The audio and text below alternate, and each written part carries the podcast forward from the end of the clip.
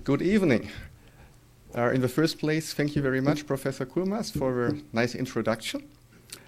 And indeed, it is um, a pleasure, it's very much on my side to come back to, so to speak, to my, not my, but the institute I, I form, formerly worked with for actually quite a number of years, quite a few years ago, back in the 1990s, are in a very different context to come back here again for uh, this uh, presentation today. I'm very happy to be here. And at the same time, of course, I'm also very happy that uh, so many among you have uh, come here today to um, attend this kind of presentation. When we talked about the topic up front, I wasn't quite sure whether this might be a little, you know, very special or too specific topic to attract uh, quite many people, but uh, it appears that actually uh, the overall topic of university-industry interaction is uh, sufficiently interesting to um, various people with various backgrounds. All right, now let me. Uh, so here we are. Um, as you can see, what I would like to talk about tonight is uh, the topic of university industry research collaborations. What uh, exactly I mean by that, I'll talk about in a couple of minutes and uh, in three countries. And in fact, uh, it is related to culture, as Professor Coulmas mentioned already. And in fact, uh, I'll need to be a little specific what kind of culture uh, I'm talking about here, because it's not about any kind of culture. Okay, just to give you a brief overview of what I like to uh, elaborate a little. First of all, explain a little bit about the, this topic in general university industry research collaborations, or UICs. I, am not a particular fan of acronyms, but uh, because this is the actual topic today, I just abbreviated it. So, explaining the overall topic, and then give you some background information about the situ general situation regarding this kind of uh, uh, this type of collaboration in the three countries: Japan, United States, and South Korea. But I'll just say Korea from now on. And uh, then the main part actually will be about some findings from a relatively large research project I've been doing with a couple of colleagues um, since about five or six years ago, actually six years ago, um, when we collected data on these UICs in these three countries in various ways. So I will, it will not be possible to talk about everything tonight, but, but at least I would like to share some of the major uh, outcomes in a way that is hopefully not so difficult to understand. So I will not uh, throw a, a very technical, highly academic specialized presentation on you, but rather try to explain in a way that is uh, uh, digestible, even if you're not an expert in this field.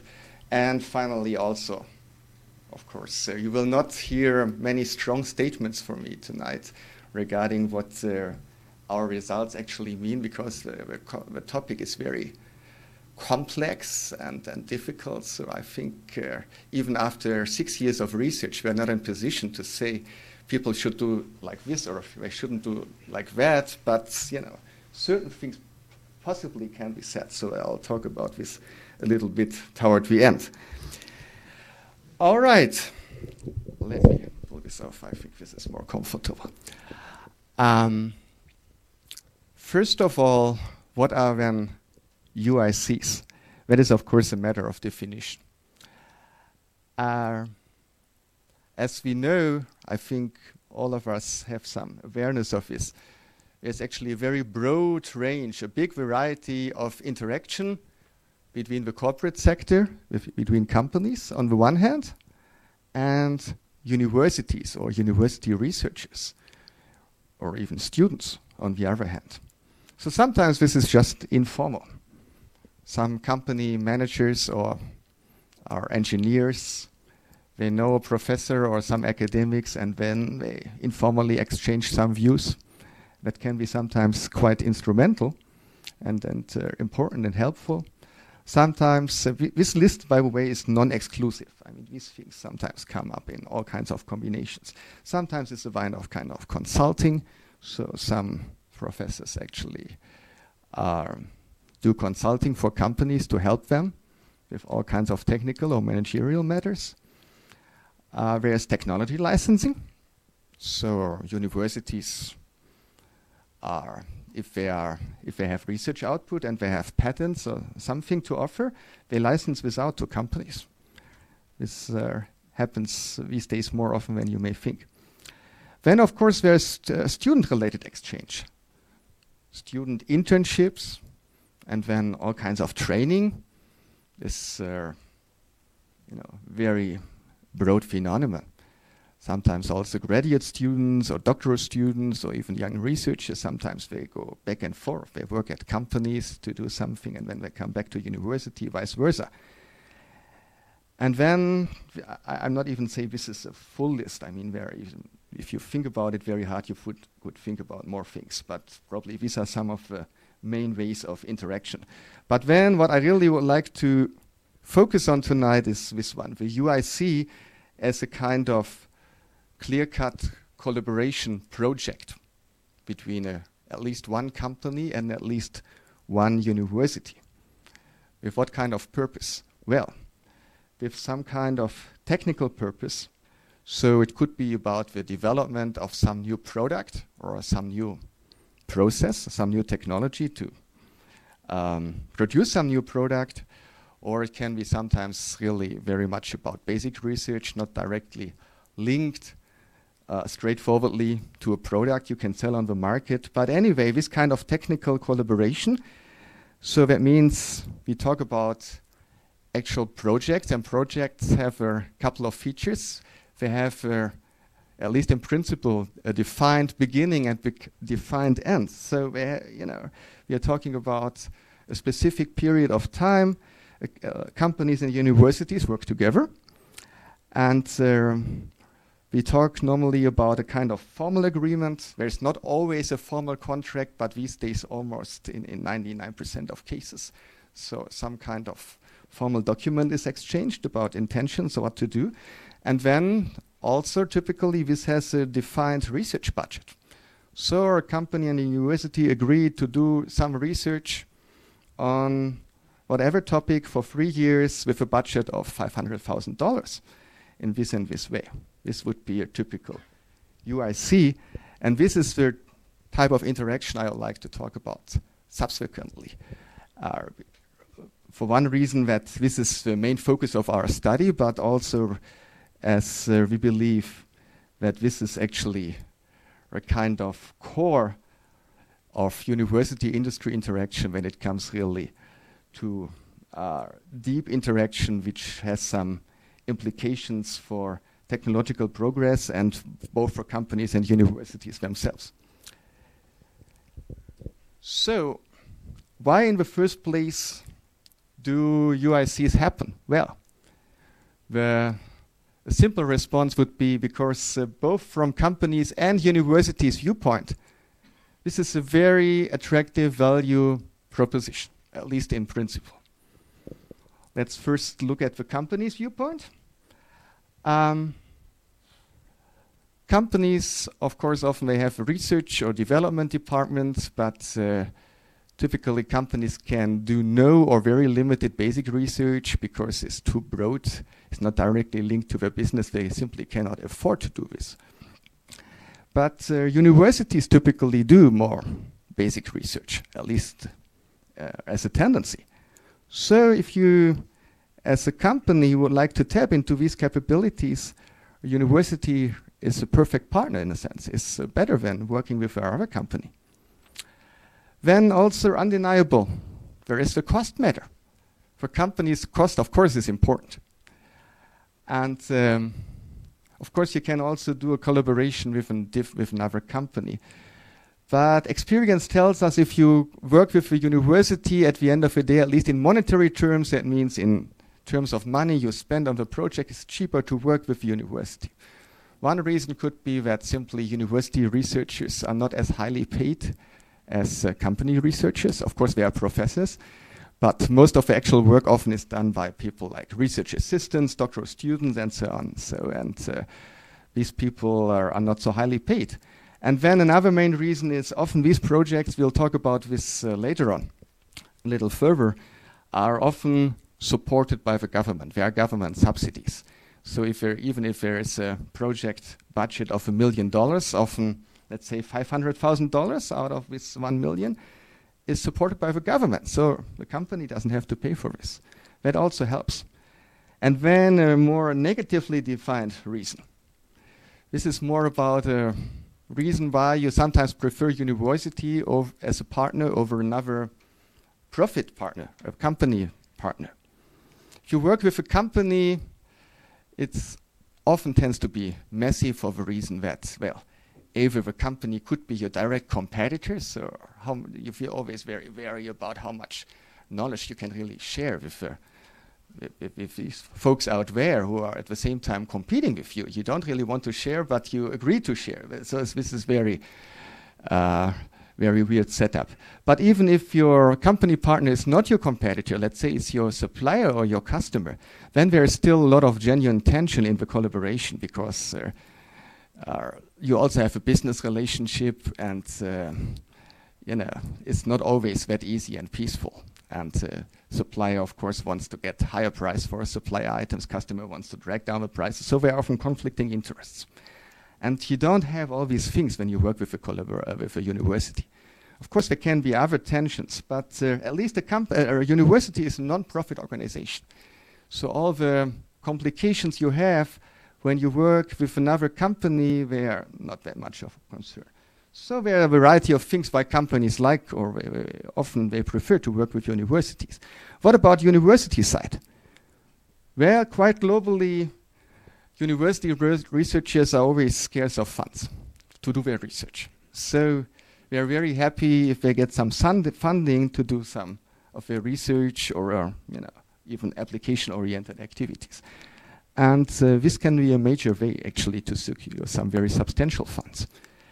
Then uh, beyond that, um, there's actually also, depending on the field we are talking about, the technological field, uh, it is actually also genuinely attractive for the research or for the researcher to work with a, so to speak, downstream partner, with a company which tries to take this um, research knowledge into practice, wants to make a product out of it, eventually wants to make money out of it. Um, of course, there is sometimes a discussion that academics shouldn't be dragged too much into this application-oriented field. They should uh, stick to their research.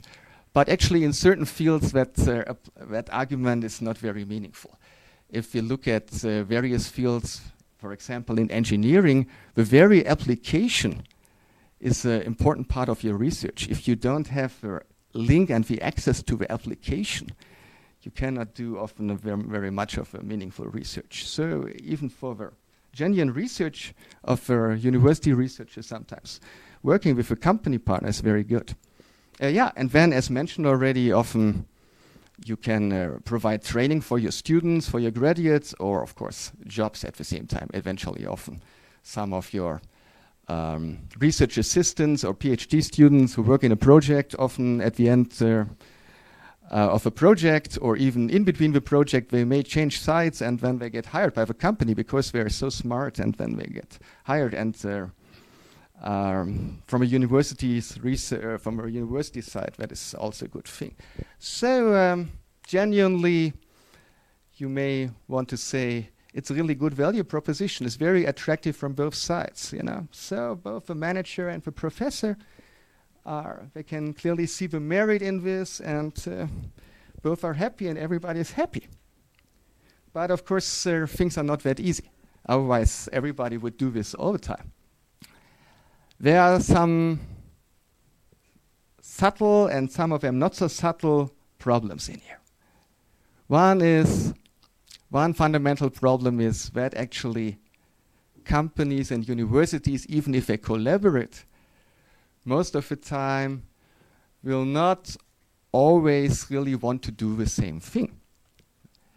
There may be some overlap of their goals, but at the same time some difference. That is the backside of the coin I already talked about. Companies basically want to make money at the end of the day. Universities are non-profit organizations, meaning even individually, most of the time, people are not so much oriented towards this. What they primarily aim for is research output, um, scientific papers, this kind of thing. And, um, you know, there can be easily be conflicts when you have uh, this kind of different goals. In a one concrete way in this you know, where how this uh, comes out is also when you really collaborate.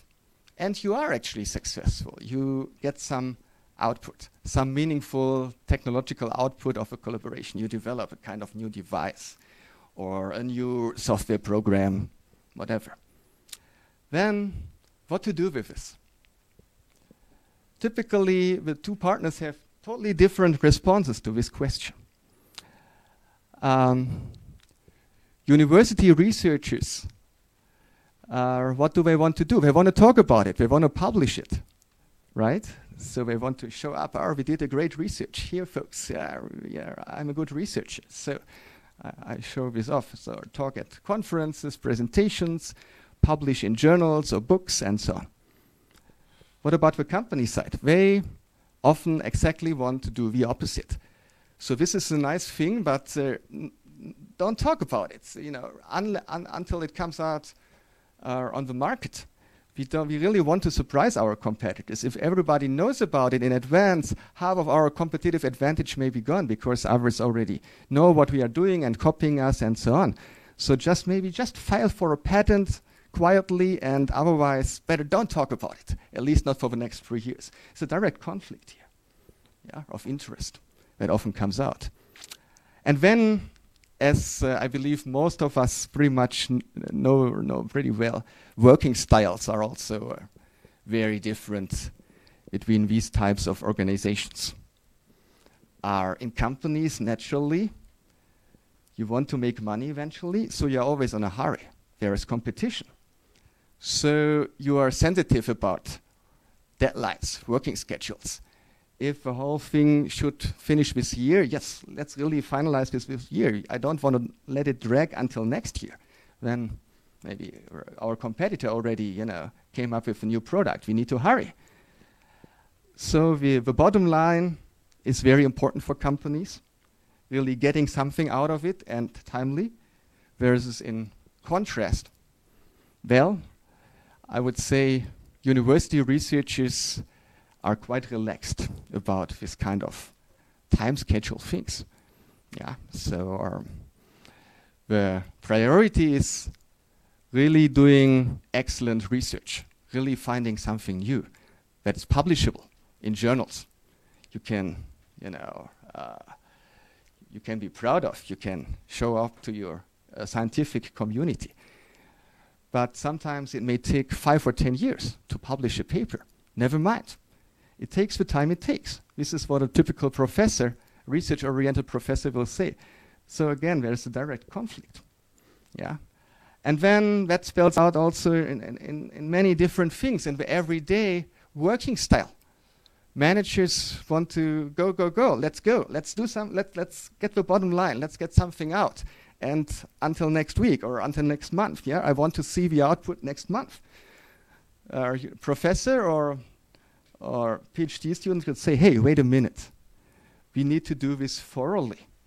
Otherwise, it's not worth the effort. Yeah. Uh, and uh, many other things. So, um, in terms of communication, often there's a huge gap. Even when you think you you say the same thing, you may say actually different. You may mean different things. As a um, as a manager, uh, in a company on the one hand versus an academic university researcher on the other hand. And this is the cultural divide which I put into the title. So what the, the type of culture I'm referring you to is in this uh, sense not a national culture uh, not an individual culture, but more a kind of organizational culture. So, a company as a type of organization versus the university as a type of organization. Okay, and uh, the divide between companies and universities often is quite sharp, quite wide. Often company people will say it's impossible to work with these academics out there. They'll never respect deadlines, they're so sloppy, and they tell us about things we don't want to hear, and so on. Whereas uh, professor may say, oh, I, I, cannot work with these people who always push us around, and you, you know, it's, it's no good. So, um, um, in reality, often, you know, the very nice value proposition doesn't come out so nicely. So, uh, the not so nice manager and not so nice professor may end up with both being quite unhappy with uh, with outcomes, and sometimes projects break down or they are terminated and nothing comes out. So that is uh, the basic issue behind here.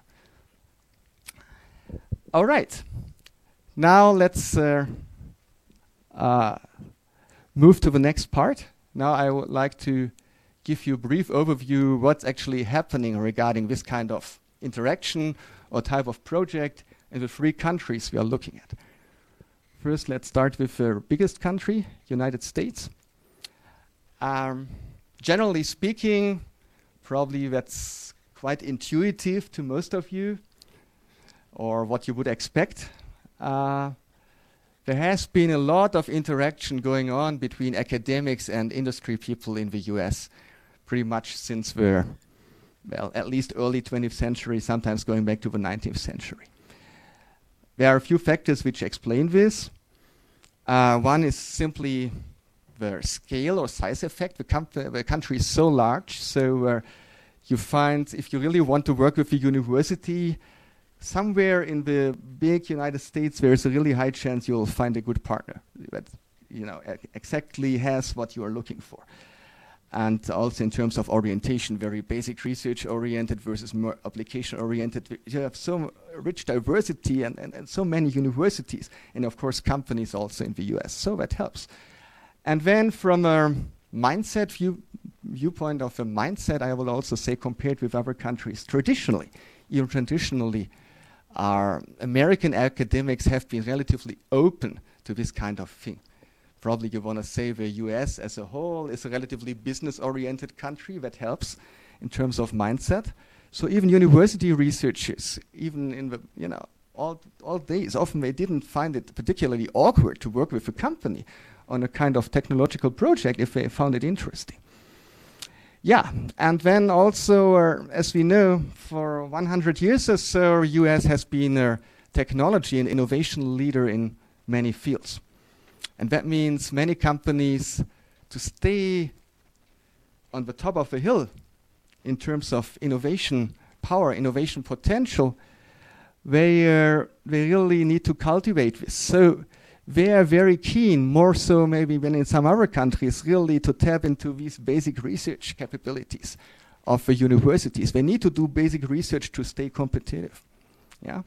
So this, uh, so since the old days, quite a lot has been going on in the US, but even more so since around 40 years ago, even the government got involved and uh, tried to make this even stronger. Our government support and legislation started to come up since the 1970s. There was a big competitiveness debate in the US. Since the 70s, there are many US policymakers and industry people got very concerned about we are getting squeezed out by the Japanese and, and who else, you know, we, we are losing out out there in business, so we really need to do something to become more competitive. In this general context, policymakers made quite some effort to try to do something. So particularly the so-called Bayh-Dole Act, these are, well, the two names of senators who have been the sponsors of this uh, bill in 1980 made a big change, though it was not the only one that basically granted the general right to patent, to, pa to, make, to file patents for inventions which come out of universities, which have been invented in universities. They granted to universities. This was not generally the case before 1980. Uh, the main effect was that universities as not individual university researchers generally, not individual professors, but universities as institutions, when they discovered this as a source of revenue.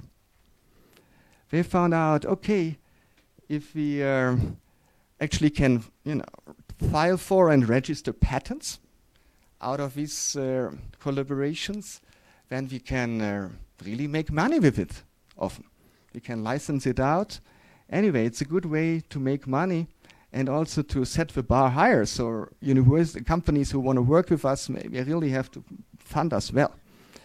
So more patenting, licensing, also more university spin-offs since before universities as a whole becoming a little bit more business oriented than they have been since before. Yeah. Uh, so a little bit more no, genuinely universities are non-profit organizations a little bit of this came into play, you know, commercial interests from the university side. At the same time, due to competitive pressure in the last 20 years, many even large US companies, they shut down their basic research labs. They say we cannot afford this anymore. That made them even more dependent on working with universities. Uh, so many factors piling up here, explaining why a lot of you know interaction is going on in the US all the way. Though there are some problems I'll talk about uh, a little later on. One thing just to mention the whole policy support was more on the legislative side, so this kind of legislation to give incentives. It's very much in the US or free market sense, you may want to say. Direct government subsidies, like federal subsidies for this kind of collaboration, they're around, but they are not very important generally.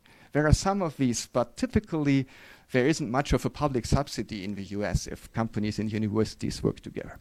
So this is uh, the overview for the US. Now let's move to Korea. Very different case. Um, bluntly, until 10 or 20 years ago, in terms of this particular field, very little has been happening in Korea for various reasons. First of all, universities were not very well funded and research oriented. Basically, uh, teaching institutions. They didn't have much money to do a lot of uh, genuine research, most of them. Um, then also companies, as you know, uh, Korea is a newly industrialized economy. Until 10, 20 years ago, uh, most Korean companies, even the very good ones, were still catching up with the best companies from the US, from Europe, from Japan. So it's not just simply copying, but it's more catching up. So meaning you focus naturally on what is already around and try to make a little bit, you know, like a very good Japanese product. You try to do a, a slightly improved version of this. So you don't really need to invest that much into basic research in this kind of situation. So companies were not very keen on this, and also anyway they thought our universities in Korea, I mean, they are no match. We, we, we cannot use them. And uh, until the 90s, also public policy pretty much ignored this. It was not a priority. So there wasn't much of a technology transfer office in universities and so on. But then, as so often in Korea, things change, and when they change, they change very quickly. Um, the thing started after the Asian financial crisis post 1997. Then the government found out okay, we really need to grade up our innovation system and research infrastructure. And one good way is actually to promote these uh, collaborations. So they suddenly started a big effort and spending, spending splurge actually also to, to uh, enable universities to set up technology transfer centers this kind of infrastructure that supports their collaboration. And then also, I know this quite well because uh, I'm working in this country now for, for a while as an academic. University uh, research budgets, they have uh, tripled, increased by three times over 10 years, just to give you a feeling. Just, you know, not all universities, but the good universities or the first tier universities pretty much suddenly in Korea became very research oriented. They want to do serious research and they also have the money now. Yeah, and companies as well. I mean, companies like Samsung, LG, and some others, some smaller ones also, they are on the top of the hill now. They, they have a huge market share, global market share. They can no more look at Japanese, what they are doing, or the Americans. They need to also do the basic research. So their interest is much higher now to do this also from the company side. So pretty much suddenly the thing took off about 10 years ago. Um, but as it came from almost zero, means the networks between companies and universities, or more specifically between professors and managers, are the specific networks really to work together, they are still very weak. You know, you cannot develop this kind of thing overnight. Our networks grow over years and over decades. So this is increasing, but the networks as such are still relatively weak, much weaker than in the United States for sure. Okay, so that was about Korea. Before I talked about the US, and now just uh, uh, out of curiosity, now as you can easily guess, next I will talk about Japan. Uh, anybody among you has a guess or idea what would be roughly the situation in Japan compared with US or Korea? Would you say it's more similar or roughly like the US? Or is more similar to Korea? Or totally different? Anybody has a assessment? So it's not a test. I'm just wondering.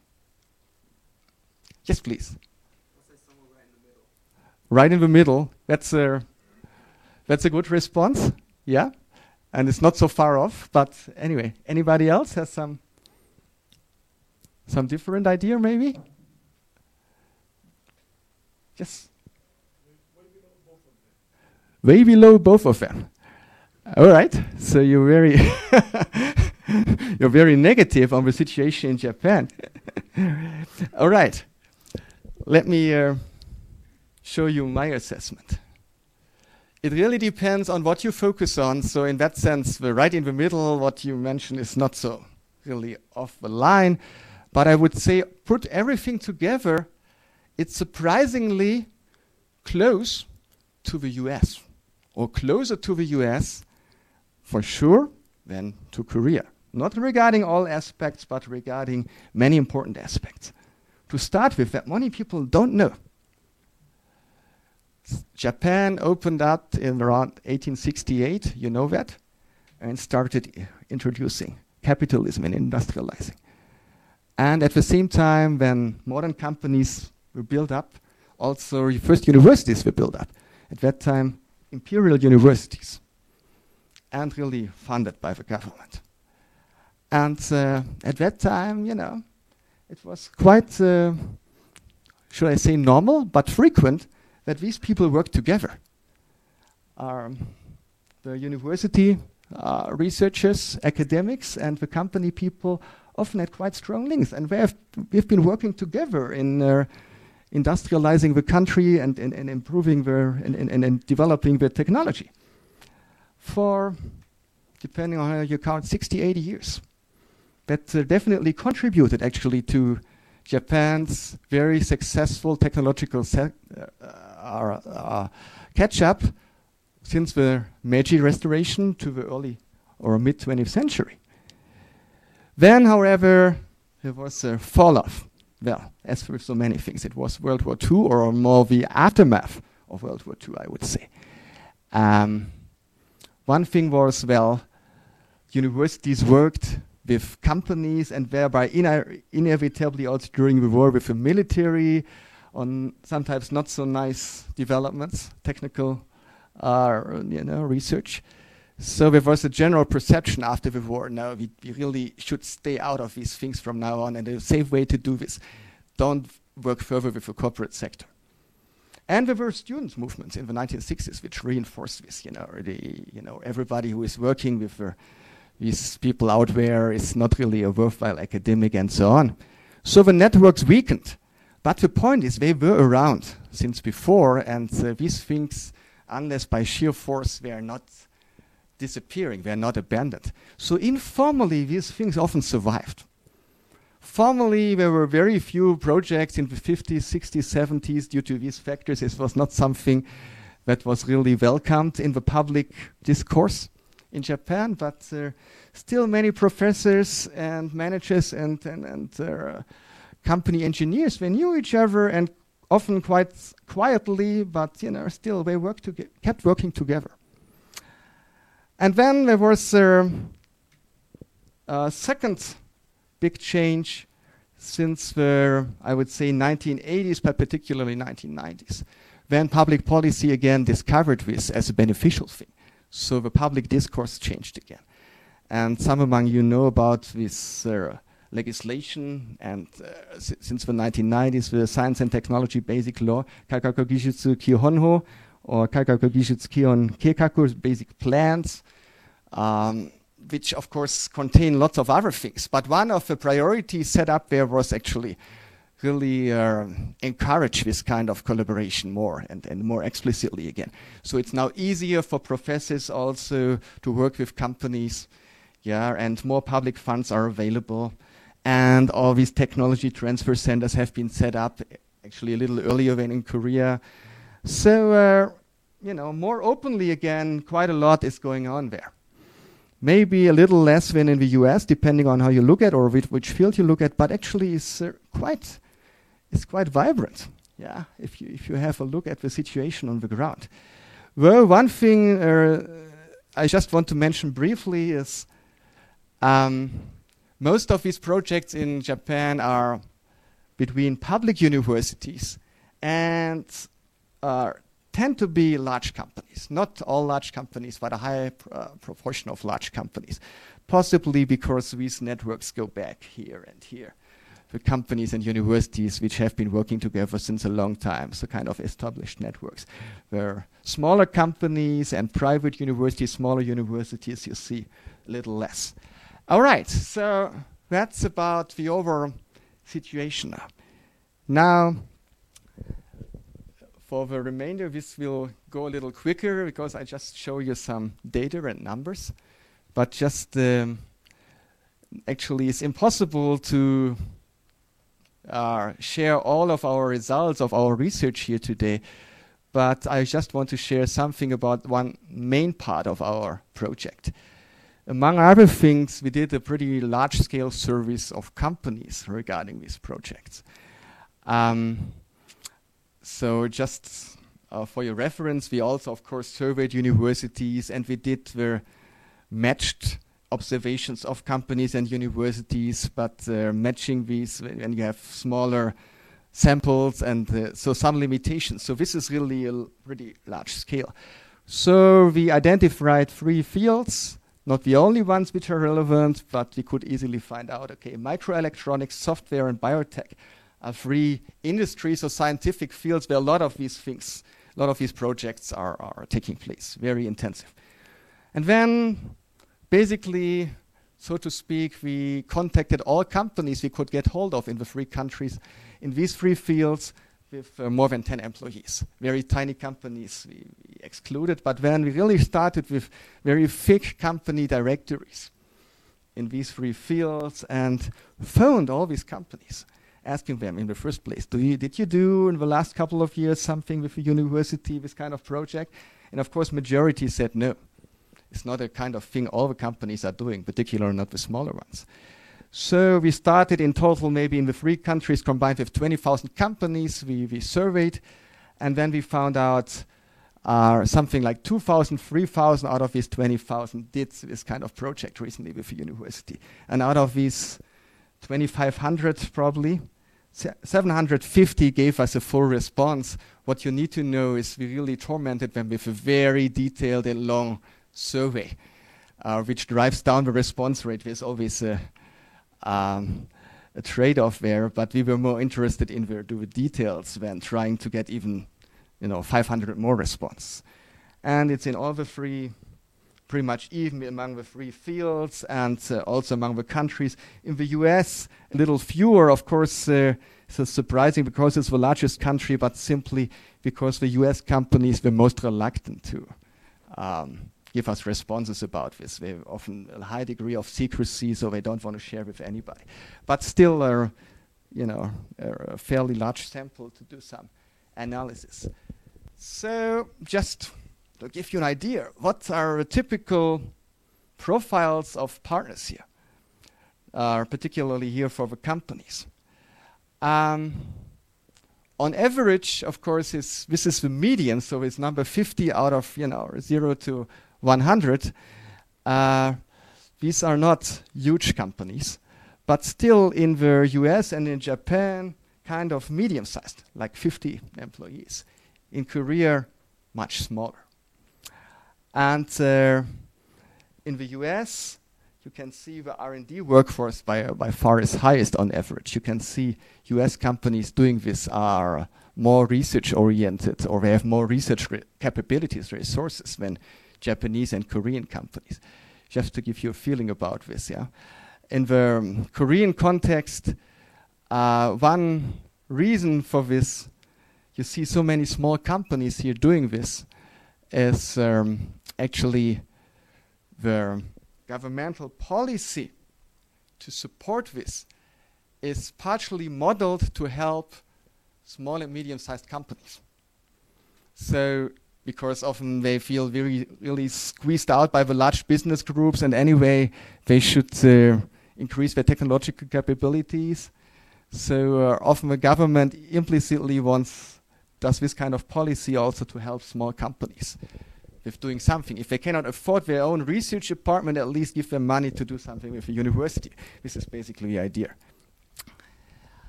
Um, then, also to give you an idea, of course, not all these projects are between exactly one company and one university. Many of them have multiple partners. So you see the average number of partners here um, for all these projects companies and universities. And then there are also public research institutes often as uh, partners involved, not that often as these two, but sometimes. In Japan, sometimes you don't talk about Sangaku Renkei, but about Sangaku Kan Renkei. So this is the Kan, yeah, the public research, public institute uh, partner, which are, by the way, also most frequently involved. Um, you can also see here, this is interesting, at least as a tendency, on average, the number of partners in these projects in Japan is the highest. This is what we generally observed. Also in case studies, we did many things.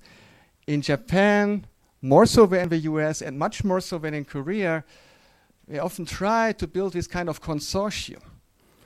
It's probably a typical Japanese way. So if we do this anyway, let's get everybody involved. Yeah three companies and five universities and two institutes sometimes and, and even more of course not always yeah so this multi-party collaboration of course that doesn't mean all the partners often get deeply involved but at least many of them are involved but what we also found out uh, by studying deeper and also doing case studies even if you have multiple partners in most cases in essence, most of the interaction, what's really going on, what's really happening on the ground, is between one company and one university. Our partners are more kind of are adjunct partners, which do a little bit, you know, support, whatever. That's uh, is uh, not that important. This is also why, for the main part of our study, we ask the companies and universities also, please tell us about the uh, project and your relationship with, with, the main company partner, main university partner, the most important partner. Here, that also gives you a feeling about what uh, is a typical project. It lasts for three, two, two to three years. In Korea, a little shorter.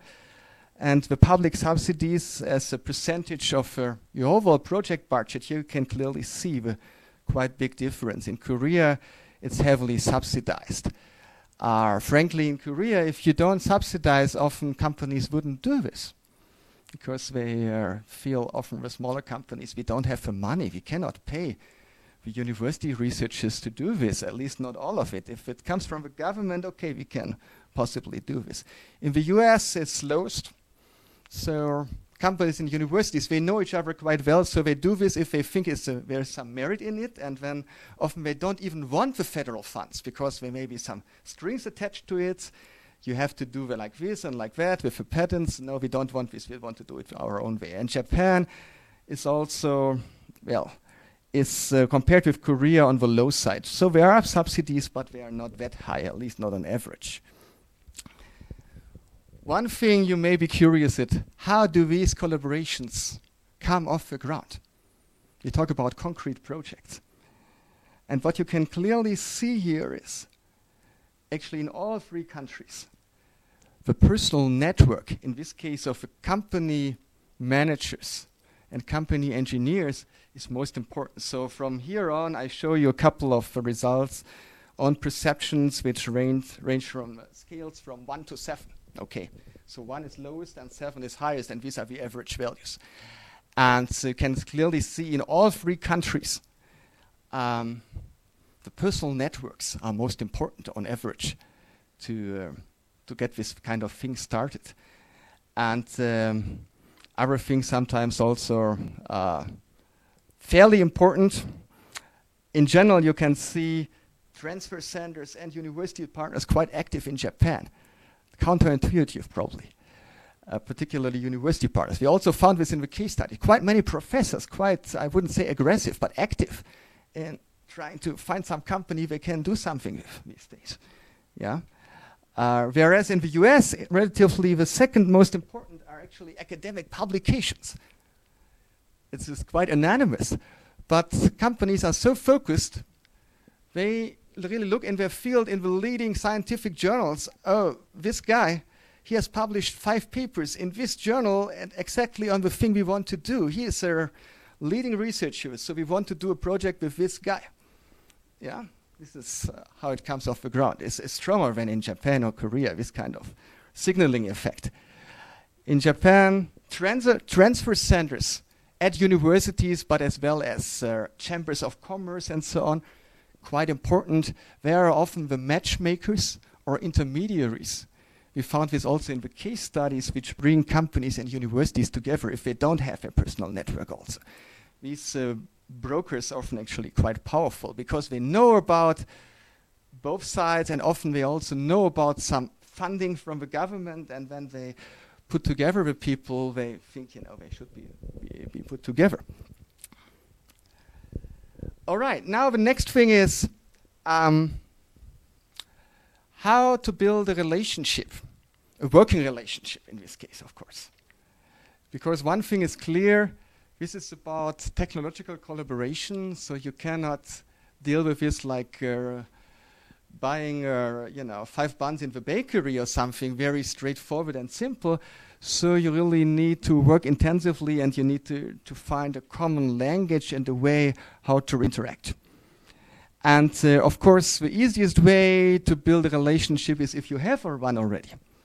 If you know the company or university, or if actually you know the professor, you know the manager, you know the engineer on the other side, you had done something before, either this kind of project or more generally, you know, you're just sometimes personal friends.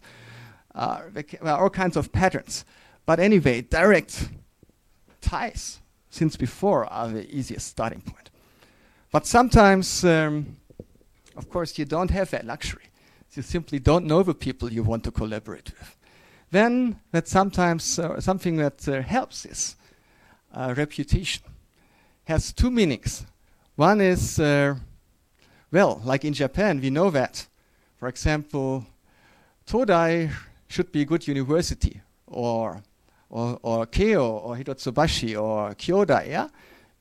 Depending on the field, there are some differences, but in your own field, you will know what are the leading universities in the other, countries as well. So uh, you, you naturally look at researchers in these leading universities and try to make a contact, and you're more confident that these people know what they are doing and they can add value.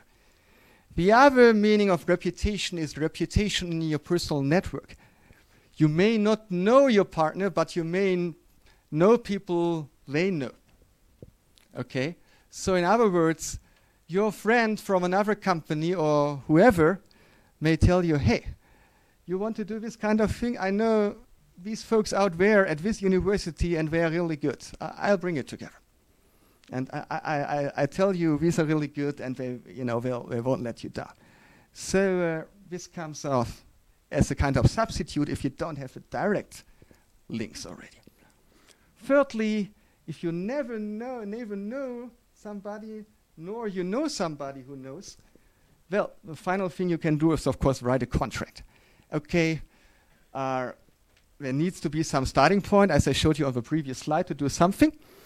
But then let's sit together and make some commitment. Okay, we will do this in the next three years, and we will fund so and so, and we do this and this, and at the end of a project, we will want to have this kind of um, outcome, and the patents and so on. We deal like this and like this. With. So um, now you can see that uh, ties uh, are most highly rated in the US, little lower Japan. This these uh, differences don't look dramatic, but we have huge numbers here. It's actually statistically significant and weakest in Korea, as you would expect, because in Korea, often the companies simply they, they don't have the networks. And then partner reputation is very strong in the US. Again, as we found out, the main reason is they're, they're very mature and professional, so they only want to work with those universities they think and those researchers they think they're really top notch.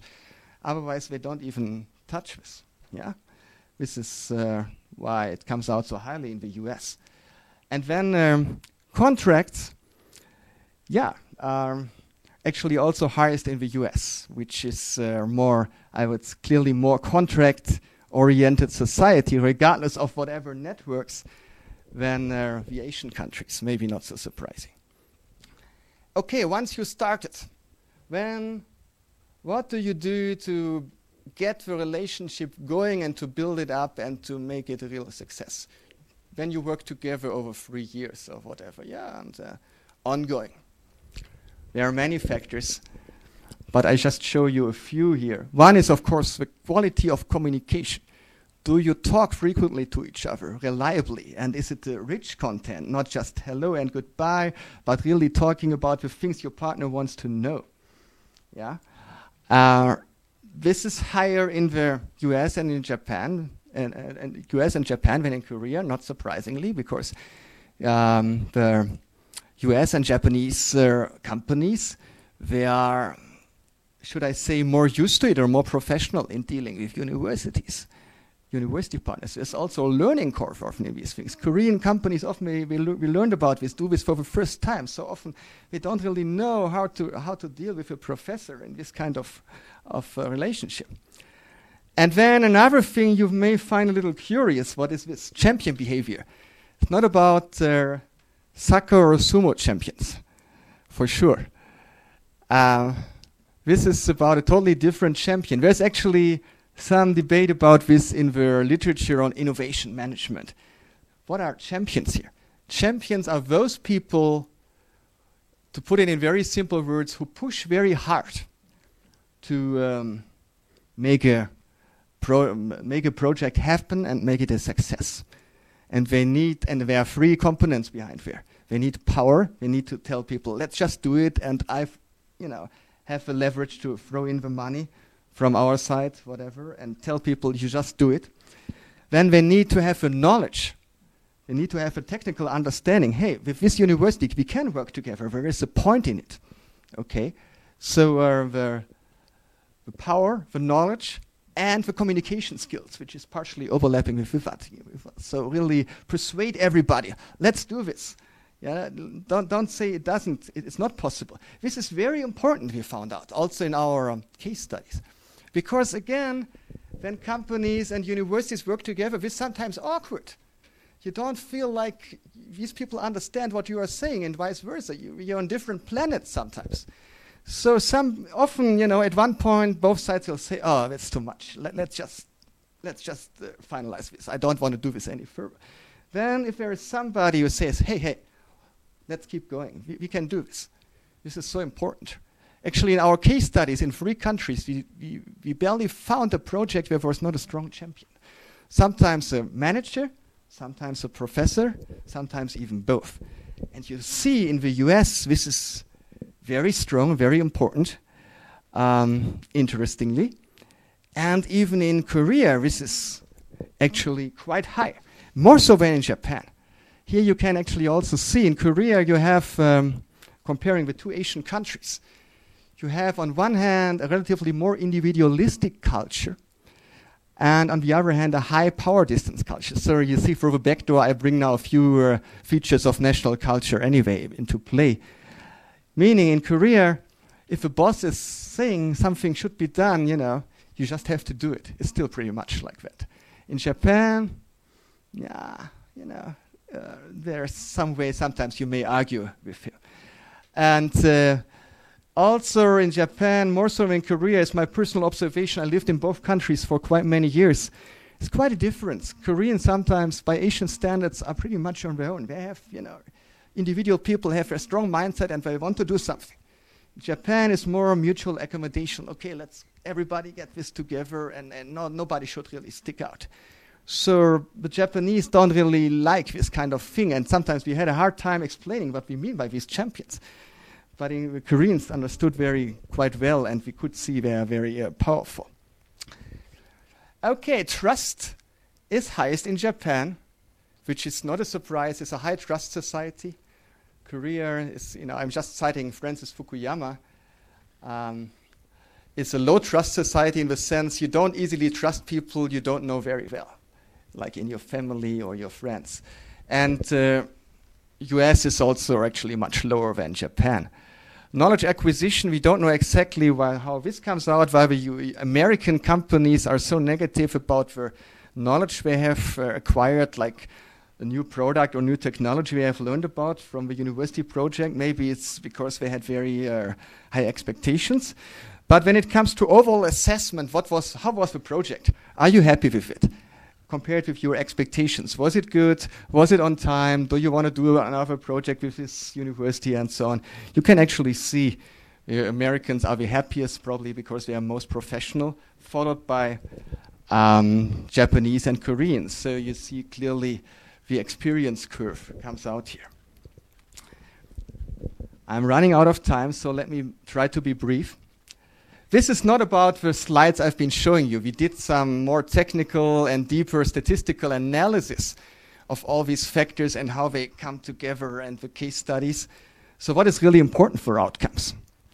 Well, all these behavioral factors are very important, and in all three countries the ties, the reputation, the communication, the champion behavior, and the trust. All very important. You may say this is not surprising, but most people until now studying this topic out there, where I have a different viewpoint, technology transfer people, they look more at overall clusters and how close a university and a company is and this kind of thing. We found these things not so, so relevant. But these things, they determine pretty much whether it works or not. And contracts are not totally unimportant, but much less important than all these things. And uh, now comparing the differences between the comparing the, uh, the countries, we found again Japan and US pretty much the same regarding what is important. You can again see the structural similarity. Very mature and dense networks in a sense between companies and universities. Korea is not. Here, the champion behavior and your reputation are more important than the other two countries, very strongly. Why the reputation? Because often you don't have a direct tie. So you need to rely on somebody or some indirect hint yeah, to, to get it done. And then the champions, I already told you in Korea, are a powerful person standing there and say, let's do this is uh, very important. So we could uh, make some good sense out of this. Okay, let me summarize what we found on some of the things in the three countries. Some of, I, have shown you, but there are others also, more in other, other, our other research. So overall, very good situation in the US. This is very developed, mature. One problem we found, however, and an important problem, were due to this um, empowerment, legal empowerment of the university side, not the professors, but the universities as institutions and the technology transfer offices, they sometimes become very strong. Excessive demands. If you want to do a project with our with us, you need to sign a contract like this, and you need to give us all the money, and we keep all the patents, and and we publish whatever we want, you know, in this way. And if you don't want it, okay, uh, you know, uh, it's fine. You, you you work with somebody else. So um, and, and, and so much insist on contractual are provisions, which is not helpful. So we learned two things. One is uh, often the, the, actual professor and the manager working on this, sometimes they, they do this secretly. They don't tell the university technology transfer office to get something done because if these people get involved, they will talk about contracts again and make very complicated. So uh, sometimes they, they minimize communication with them and do the real interaction among themselves. Second is some US companies got so upset and frustrated with dealing with universities, they even go to non US good universities, foreign universities, to do this kind of thing. So it's not all paradise there, though overall is, is a good situation. In Korea, they come from very low point, and it's building up gradually, steadily, but of course there is still some gap. Of course, if you do this the first time, you don't do it as professionally as uh, somebody who did this already for decades, both as an individual and as a company. Uh, but the general, the general assessment is, this, uh, is positively received. One problem is uh, from a policy viewpoint, because they're splashing out so much money, they're throwing so much money on, on this kind of thing. Sometimes, of course, there are free riding effects. So some companies take the money, but they would, would have done this anyway. Or uh, they, they work on projects that don't have a lot of sense. So they probably need to become a little stricter or more efficient here. Thirdly, in Japan, maybe a little surprising to some of you, our overall, not just mine, also of my colleagues, assessment is quite positive. There are good networks and there's a high trust culture that really helps in this kind of context. Maybe even more so than between companies to bridge this cultural divide. So it's good. And there's not so much money splashed out there. Yeah? Support systems overall is quite uh, well developed. However, again, kind of two problems. First is transparency. There are some programs here and there, but often you know, the companies who should know about it, they don't know about it. And then there is some guy in the transfer office or in the what is, what is it in the business uh, association, and he he shuffles this kind of information to his buddies, tell them, hey, you know, there is something out there. Why don't you apply? Then you get a get a nice uh, project in there, and you don't have to pay for it. Other companies who should get a chance, sometimes they don't know about it. So I think they should the government agencies should try a little harder to make this more transparent. And another thing, maybe not so surprising, many uh, people uh, complained about too much paperwork. Yeah, more so than in the other two countries. So, really, the, the final one. I really try to don't want to make you know too strong assessments, but overall, uh, I would say for both companies and university researchers to to make this thing happen. And this is across the countries. Yeah, this is all across the countries. Meaning, um, really focusing on the relationship building of the working relationship, on uh, good communication, on some, on having a champion who is really pushing, on building trust. This is very important. It's mu much more, more, more important than the contract or, or other kinds of things. We also often find universities and, and companies really very remote from each other on the other side of the country having a very good project. It doesn't help always that you are next door to each other. It, it doesn't harm either, but anyway, it's not so important. So this is the main thing here. If you want to do this from a micro perspective, from a policy perspective, our overall uh, assessment is, of course, this thing is worthwhile supporting. It helps a lot in many ways for car partners, but also for the economy. And um, however, transparency and efficiency of the support system is very important. It's, it's, hard to do, but anyway. And our very final thing, well, might say some people may not like this, benchmarking about, you know, countries which are totally different is not helpful. Um, so you know, like U.S. and Korea, they're so totally different it doesn't it, it's not quite helpful if you US would say let's do it like the Koreans or vice versa or even the Japanese. Systems across countries are, are, are so different so should be careful with benchmarking. Uh, it's not all right outright impossible but you need to be very careful not to to, to, to make sure you're not uh, coming up with the wrong conclusions most of our stuff is still we are still working on and trying to persuade journal reviewers and so on to accept it but there is one paper out there which is probably also relatively easy to read, is not so technical, uh, which is about this kind of thing in Japan and Korea only. So I just keep it on here, and if anybody among you has further interest in this topic. And thank you very much.